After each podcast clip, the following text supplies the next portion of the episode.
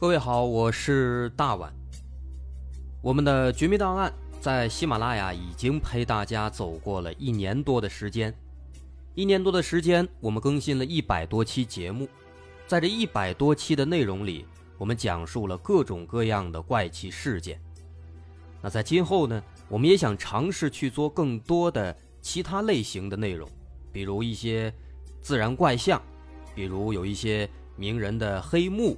或者说是黑帮的发迹史，亦或是各种悬疑大案，以及更多的其他题材的探索。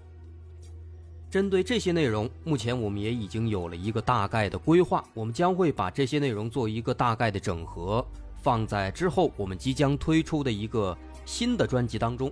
这个专辑的名字暂定叫做《绝密档案：深夜调查局两百家尘封的未解之谜》当中。需要说的是，这个新专辑我们决定在喜马拉雅作为会员节目进行独家播出，总计有两百多集的内容。专辑上线时间将会在不久之后的九月九号，大家届时可以在喜马拉雅搜索关键词“绝密档案深夜调查局”，就能够找到这部新的专辑了。在上线前的这段时间当中，也欢迎大家添加我们喜马拉雅工作人员的微信。X m l y 零三三零，也就是喜马拉雅四个字的拼音的首字母加零三三零，x m l y 零三三零。添加微信之后，工作人员将会把大家拉进喜马拉雅官方的粉丝群，届时将会有不少福利活动，送喜点、送签名书等等其他惊喜在等着大家。需要特别说明的是，新专辑。将会是喜马拉雅的会员专辑，也就是说，如果您是喜马拉雅的会员，就可以免费收听本专辑。目前，喜马拉雅的会员价格为每个月六块钱，六块钱就可以听到我们的两百多集故事，也是很划算了。希望大家能够多多理解，多多捧场。九月九号，我们不见不散。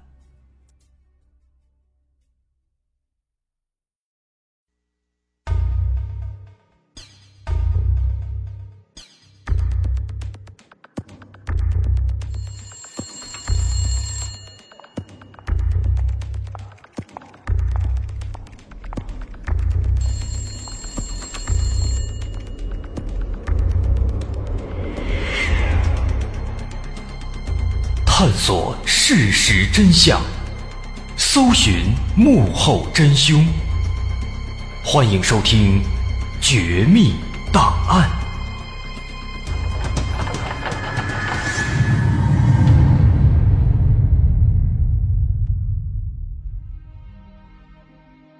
还原事实，探索真相。欢迎来到今天的《绝密档案》，我是大碗。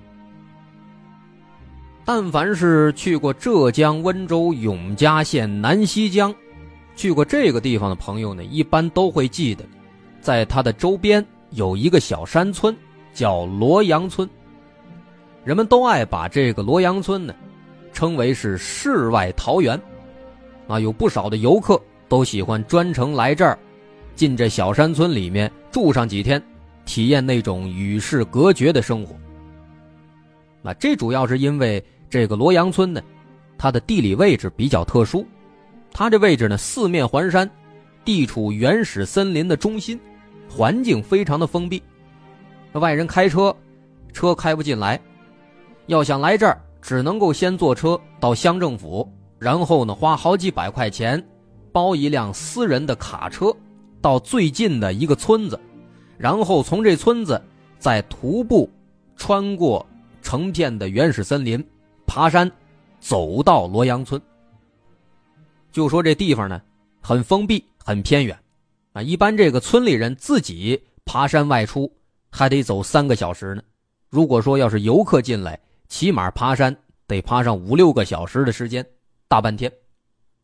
而且这路段呢比较危险，比较崎岖，其中大部分地区手机都是没信号的，那它是这样的一个情况。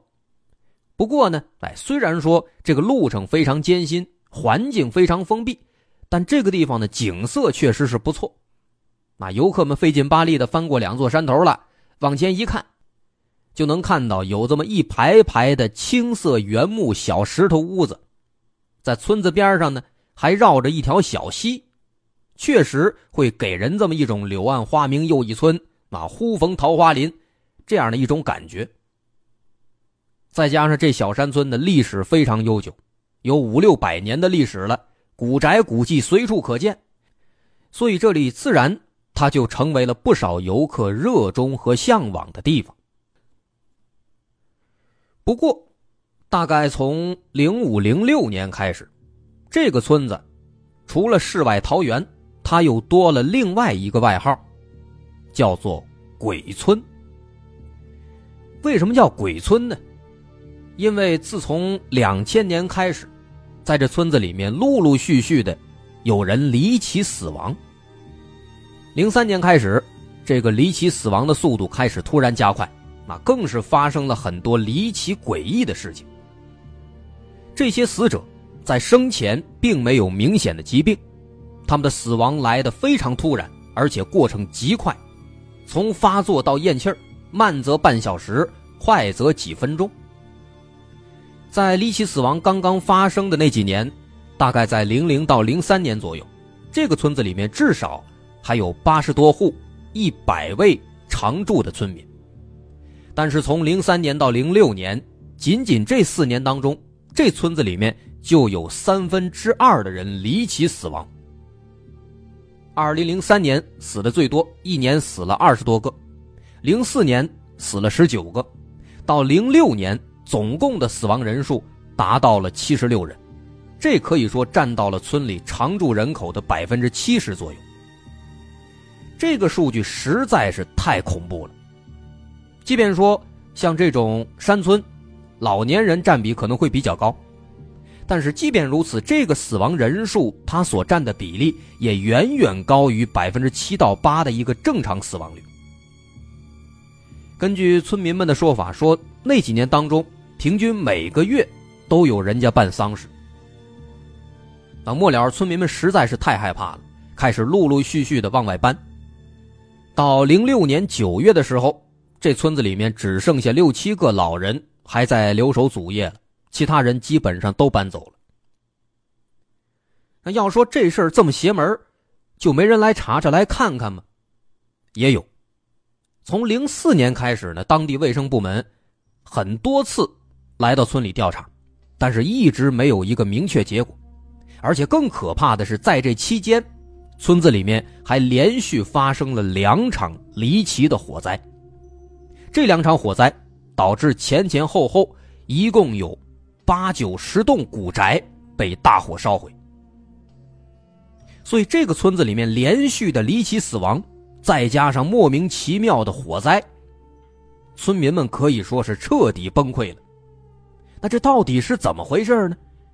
是灵异事件闹鬼，还是说背后有其他的隐情呢？咱们打头慢慢来说。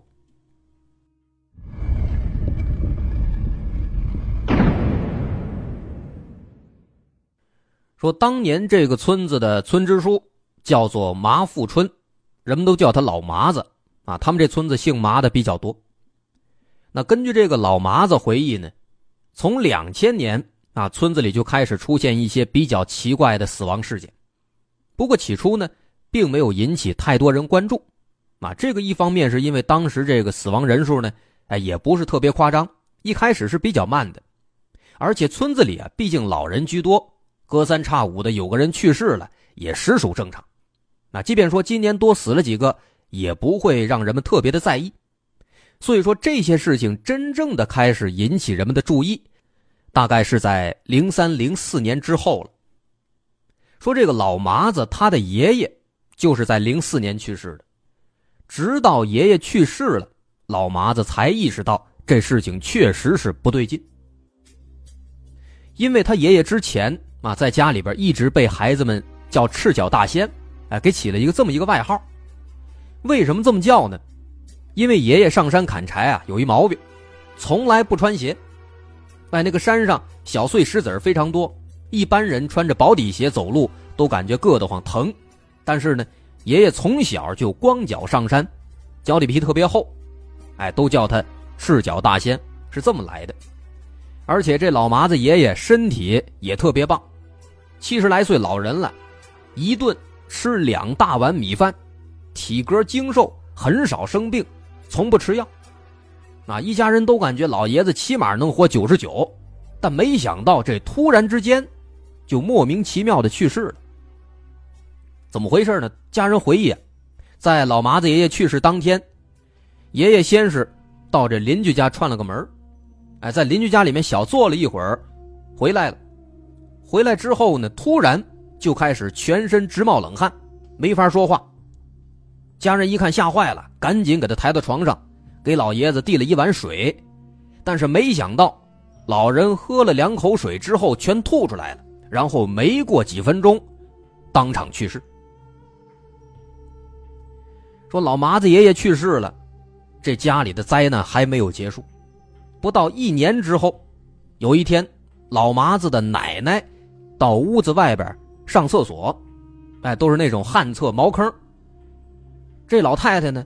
蹲着蹲着，突然感觉有点头晕，哎，她就站起来回屋。回到屋里，一只脚刚放到床上，这人突然就咽气了，啊，另一只脚还在床沿上耷拉着呢。那么奶奶突然去世这件事情也让老麻子无法接受。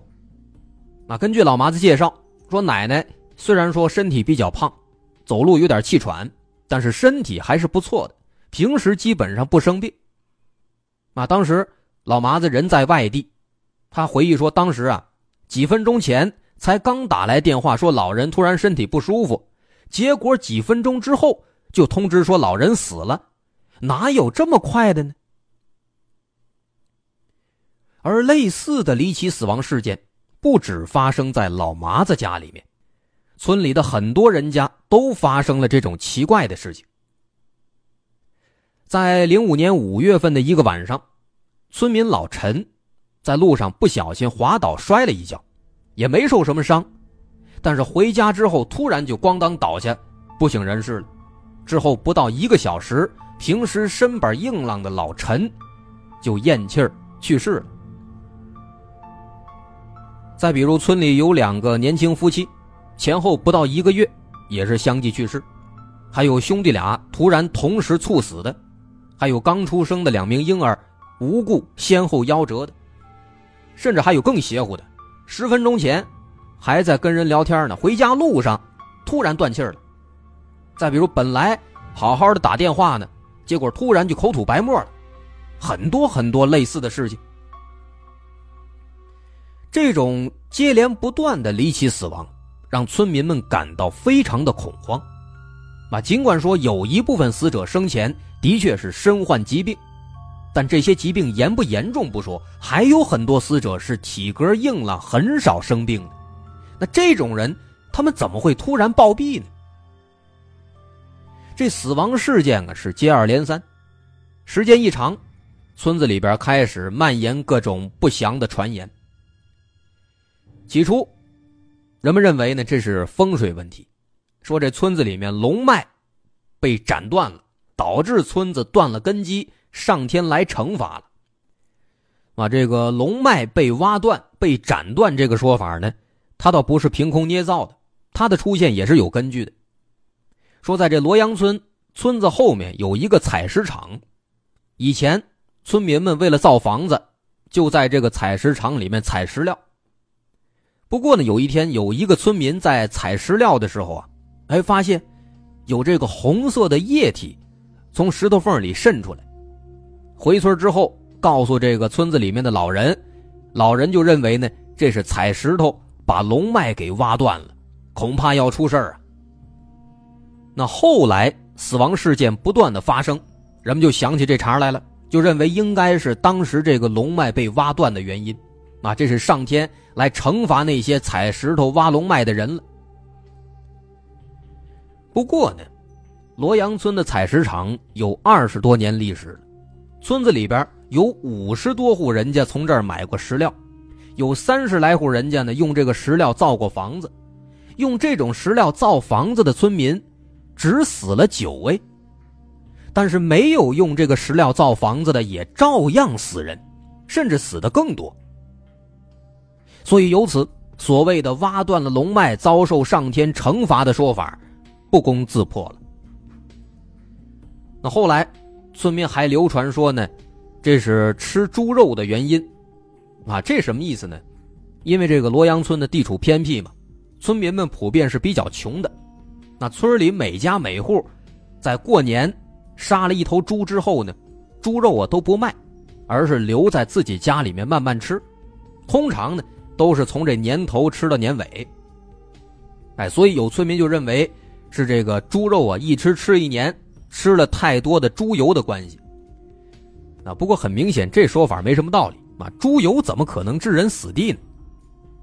包括后来还有村民猜测说，可能是这个农药和杀虫剂的原因，啊，这个种粮食的时候用了这个甲胺磷等等一些剧毒的农药或者其他一些杀虫剂，那食物安全影响到了人们的身体健康，那等等等等各种说法。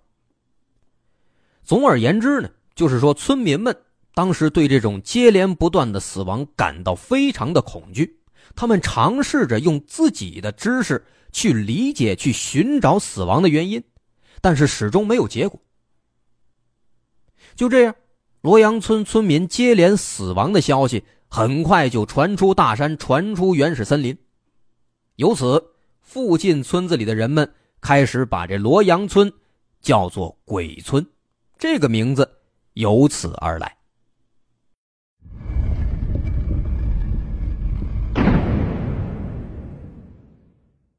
这鬼村的传言，它是越传越广。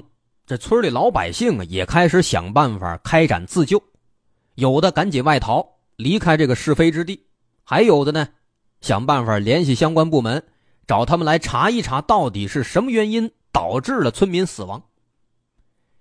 那在零四年九月十九号，永嘉县的疾控中心就组成了一个罗阳村高死亡率调查小组，对村子里面零二年到零四年九月期间的死亡人员进行了一个流行病学回顾性调查。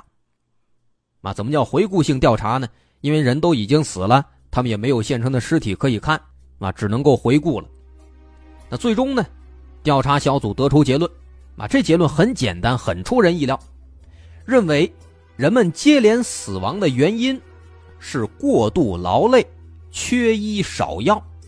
只要解决了缺医少药的问题，就可以解决村里的村民离奇暴毙的问题。那这个结论呢，并没有让村民们信服。啊，这种离奇死亡的形式和速度。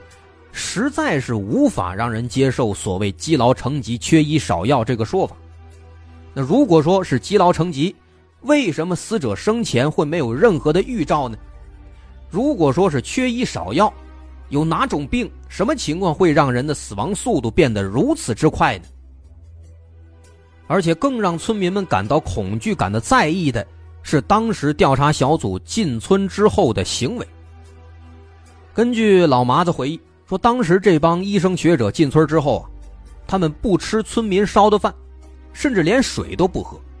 到中午饭点该吃饭了，这帮人就在这村子里边小卖铺里买一些真空包装的鸡爪子、鸡腿当饭吃。那这让村民们更加害怕了，啊，口口声声说是缺医少药、积劳成疾的原因，可为什么他们连我们的水都不喝呢？哎，果不其然，离奇死亡。并没有因为调查小组的介入而停止。零四年，村子里面死了十九个人；零五年，也有十一个人相继去世。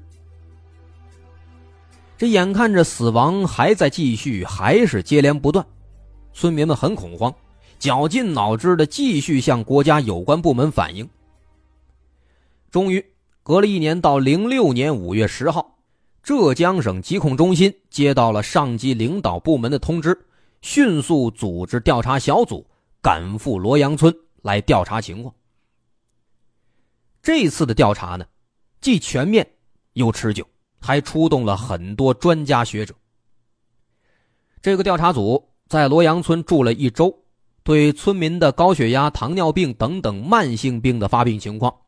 还有对大料、谷子、鸡蛋、饮用水以及周边环境做了一个全面彻底的监察，勘察环境当中是否存在对生命有威胁的矿物质或者其他有毒有害的因素。另外，对村民们比较怀疑的采石场当中的石料的放射性强度也做了检查，但是结果呢，通通没有问题。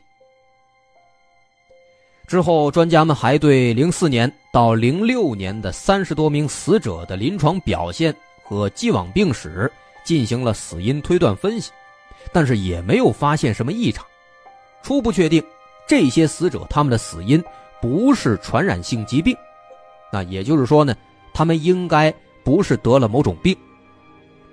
另外，发现他们也没有共同的食物史，也没有共同的临床表现等等等等。总而言之。可以判断他们没有共同的致死原因，那这就更奇怪了，这没有任何道理啊！很多人他们死的状况、死状是很相似的，但是又没有共同的致死原因，专家们也感到非常奇怪。不过这其中，浙江省首席流行病学专家莫世华，他注意到了一个细节：当时有些村民，他们感觉啊。这些死者的临床表现有中毒的迹象，但是这一点呢，专家们没法证明，因为他们只是回顾性调查，没有现成的刚刚去世的死者，而且村民们也都是间接转述，很少是亲眼所见，所以说他们对这个死亡原因的推断跟事实有可能是存在偏差的。啊，不过即便如此，有一点。还是可以肯定的，就是这个村子死亡率确实偏高，而且是高非常多。那么死者的死亡呢，也都是以突然猝死为主，这是非常奇怪的。就这样，调查组查了一周，也没有得到什么确切结论。之后，就在调查小组离开不到一个月之后，在零六年六月份。更加诡异的事情发生了。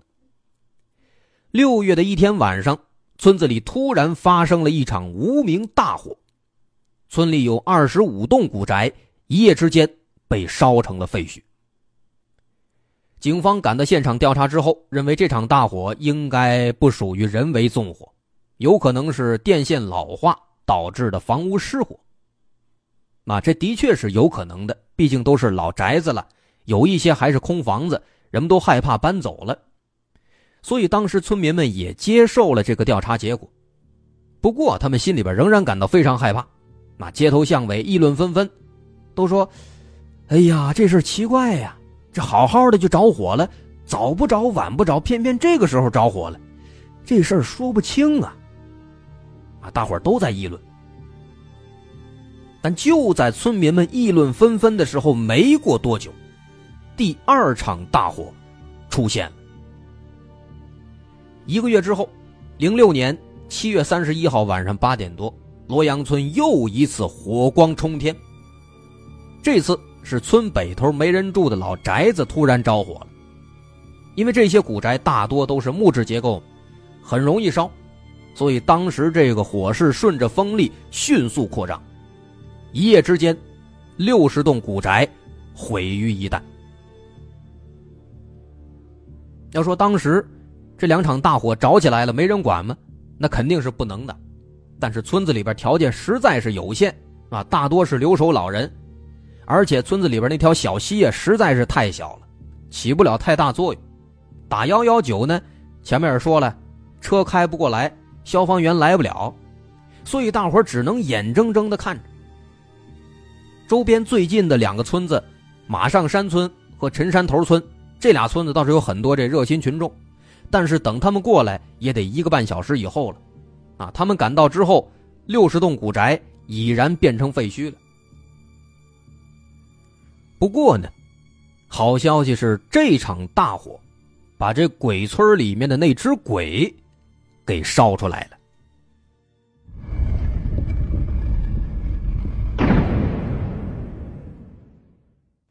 第二场大火发生之后，警方又一次来到村子里展开调查，挨个询问村子里的村民，警方捕捉到了一条重要的信息。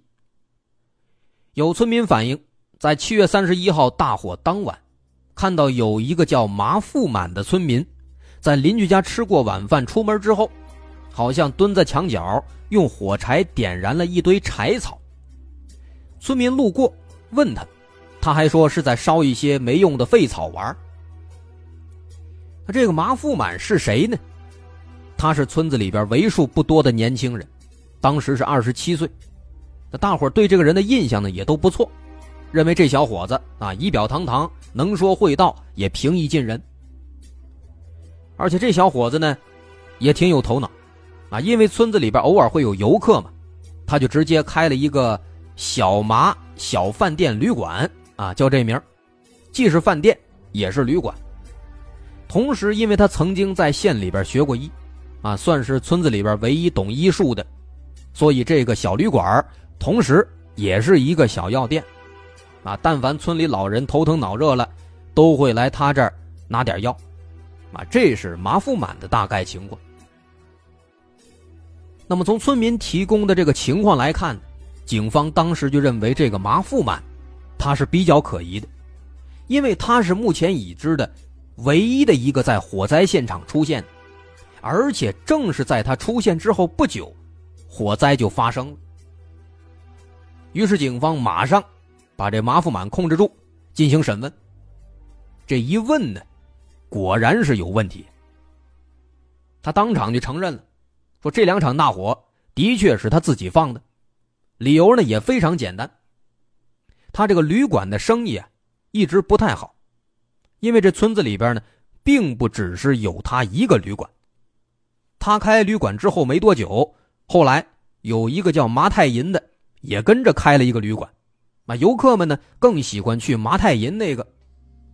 那因为这麻太银抢了自己生意了，他也没办法，那所以说他只能够放火泄愤。但是呢，他也不敢乱点火，啊，只敢点一些没人住的空房子，那也因此这两次火灾都没有造成人员伤亡。那现在，这马富满招了，火灾的事儿终于是有了结果了。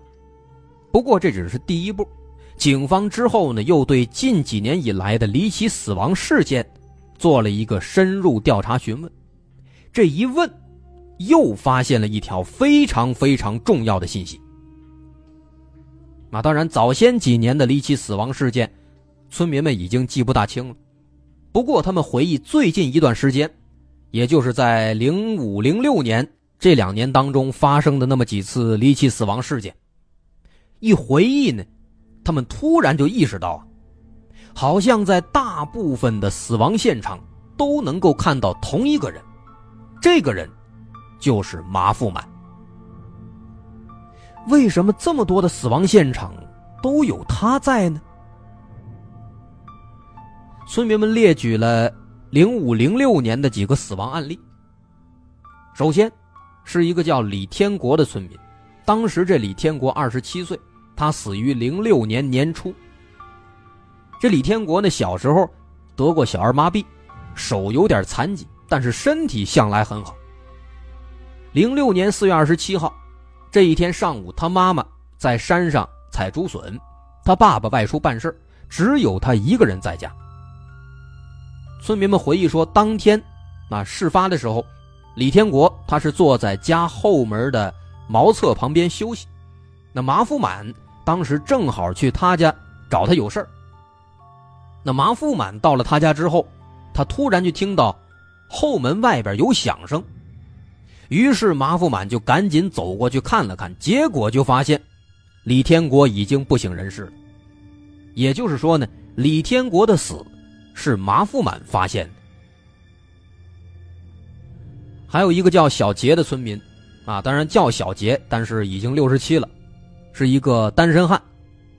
啊，这个人呢，身体很健康，在零六年二月九号，他从邻居家里边串门之后，回家的路上，哎，突然就抱着走廊的柱子，感觉不行了。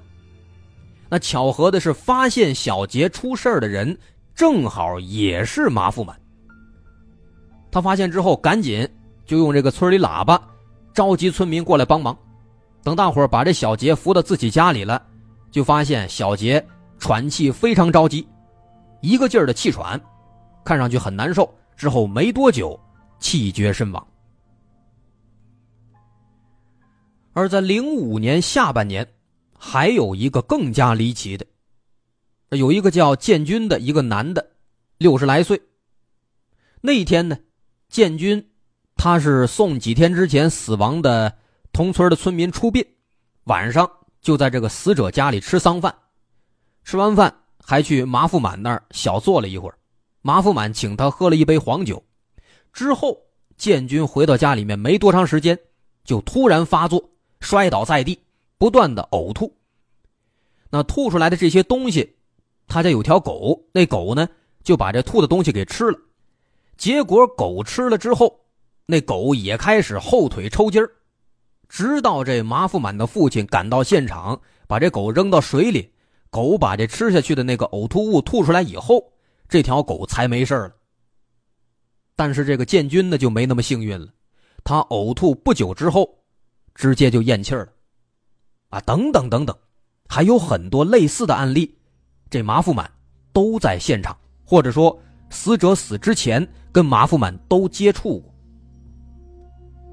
那这些情况综合到一起，大伙终于开始觉得，平时这个挺和气、满面笑容的麻富满，他太可疑了。那不只是火灾，似乎这些离奇死亡跟他是有关系的。于是，警方又一次审问了马富满。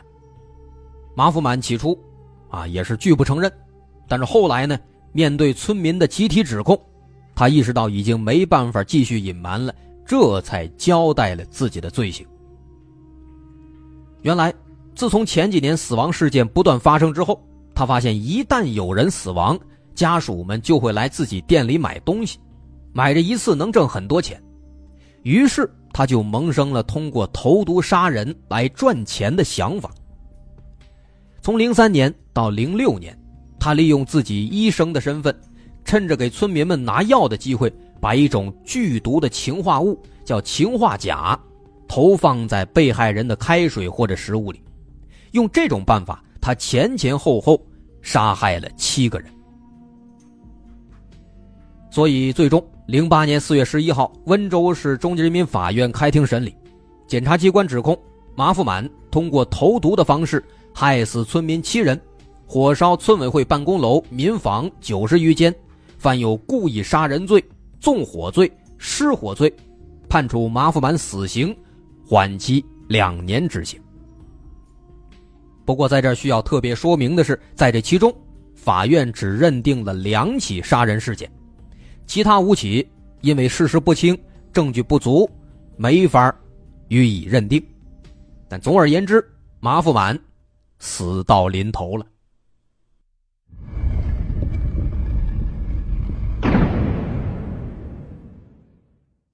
说到这儿了，这起案子呢，其实也就结束了。不过在这其中呢，他的谜团依然还有很多。大伙应该也注意到了。马富满他承认了自己的罪行，但是他表示自己只杀害了七个人。可是，在这几年当中，总共的死亡人数是七十六个人，其他六十九个人是怎么死的呢？马富满他也不知道。这马富满是个聪明人，他能够想的这些办法，说明他不笨，而且他又在县里学习过，有点文化，那么他肯定知道。杀七个人和杀七十个人，结果都一样，都是死刑。那也就是说呢，他没有理由在人数上撒谎。换言之，其他离奇死亡的村民，他们到底因何而死，我们至今还没有定论。不过需要说的是，在马富满被抓获之后，罗阳古村再也没有发生过类似的离奇死亡事件。这是值得我们高兴的。从这点来看，这七十多个人好像确实都是马富满杀死的，但是在这其中也的确还存在很多很多疑点。包括在这期节目编稿之前，跟大伙在讨论这起案件的时候，有些朋友也提出了很多疑点，有一些也值得我们讨论一下。我们在这儿可以分享出来。首先，第一个最大的疑问，就是说，如果麻富满所言属实，他真的只杀了七个人，那其他六十九个人是怎么死的？也许其中有一部分是自然死亡，但其他的那一部分，他们是因何而死？这是第一个疑问。第二个疑问，马富满作为凶手，他的动机其实是存在一些疑点的。那他作为一个有点头脑还有点文化的人，为了一单生意，就去杀害一个人，这个动机是否充分？我们之前说过，龙志民，他为了几百块钱就杀害一个人，的确有这样的可能。但是龙志民，他是一个没有任何文化的一个人，所以说这一点存疑。另外，马福满的行为也存在疑点，他的行为，既然说。已经杀了好几个人，他为什么还要在零六年的一个月之内连续放两把火，给自己徒增嫌疑呢？按他的说法是为了泄愤，那么泄愤和罪行败露比起来，哪一个更重要？估计傻子都知道。我们如果说马富满是个聪明人，他能够连续的杀人而长时间的不被察觉，那么他纵火的原因？就是有点牵强，这个行为也是不大符合常理的。如果非要解释，可能这个马富满他就是一个既聪明又愚蠢的人，可能就跟上期我们提到的那个理论一样，这怕不是一个薛定谔的马富满，既聪明又笨。总而言之呢，这起案子到现在，其他人的死因仍然还是一个谜。那么到这儿。今天咱们这一期《绝密档案》也就该结束了。我是大碗，如果您喜欢，可以关注我的微信公众号，在微信搜索“大碗说故事”，点击关注即可。另外，也可以关注我们的微博，在新浪微博搜索“超级酷的大碗文化”。在微博一般有时间，我们可以实时互动。好，咱们下回再见。